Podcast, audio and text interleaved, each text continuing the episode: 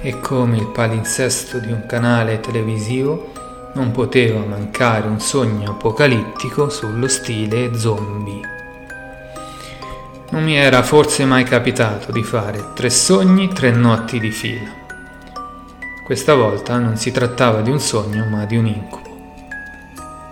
Tra l'altro aggiungo, erano mesi e non voglio esagerare anni che non avevo incubi.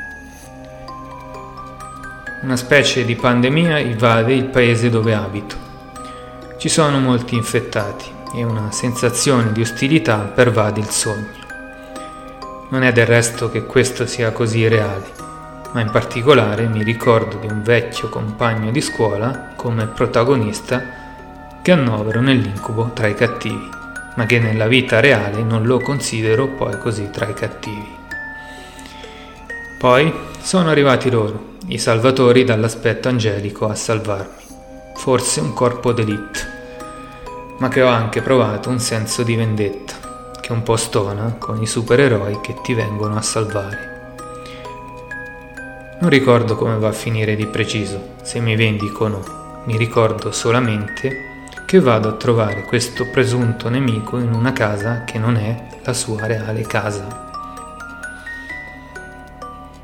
Tutto si svolge in una zona precisa del paese. Non so perché questa zona. Forse c'è qualcosa di premonitore.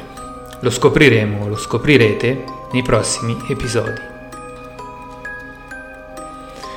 Parliamo ora degli incubi. Cosa rappresentano? Essi si riferiscono a un'angoscia, ad un timore che proviamo nella vita reale. Spesso si verificano nei momenti di stress, o quando guardiamo un film horror o leggiamo qualche libro di paura. Ora passiamo all'interpretazione.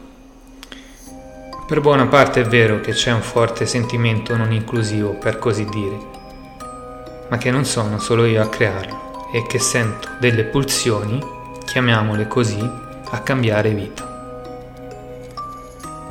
Ci sono inoltre delle stranezze in questo sogno, come la scelta di chi annoverare tra i nemici c'è gente migliore da scegliere tra la lista dei nemici. E anche la scelta della zona che mi fanno pensare a qualcosa di premonitore. Ed infine, come ogni film che si conclude con i titoli di coda, questo sogno incubo si è concluso, quasi a risveglio, con un'immagine.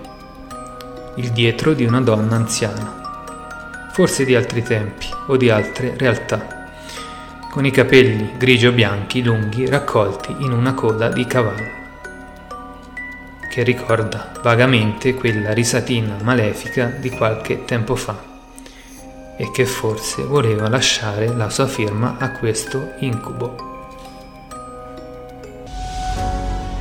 Questo è The Dreams Game, dove i sogni trovano una spiegazione.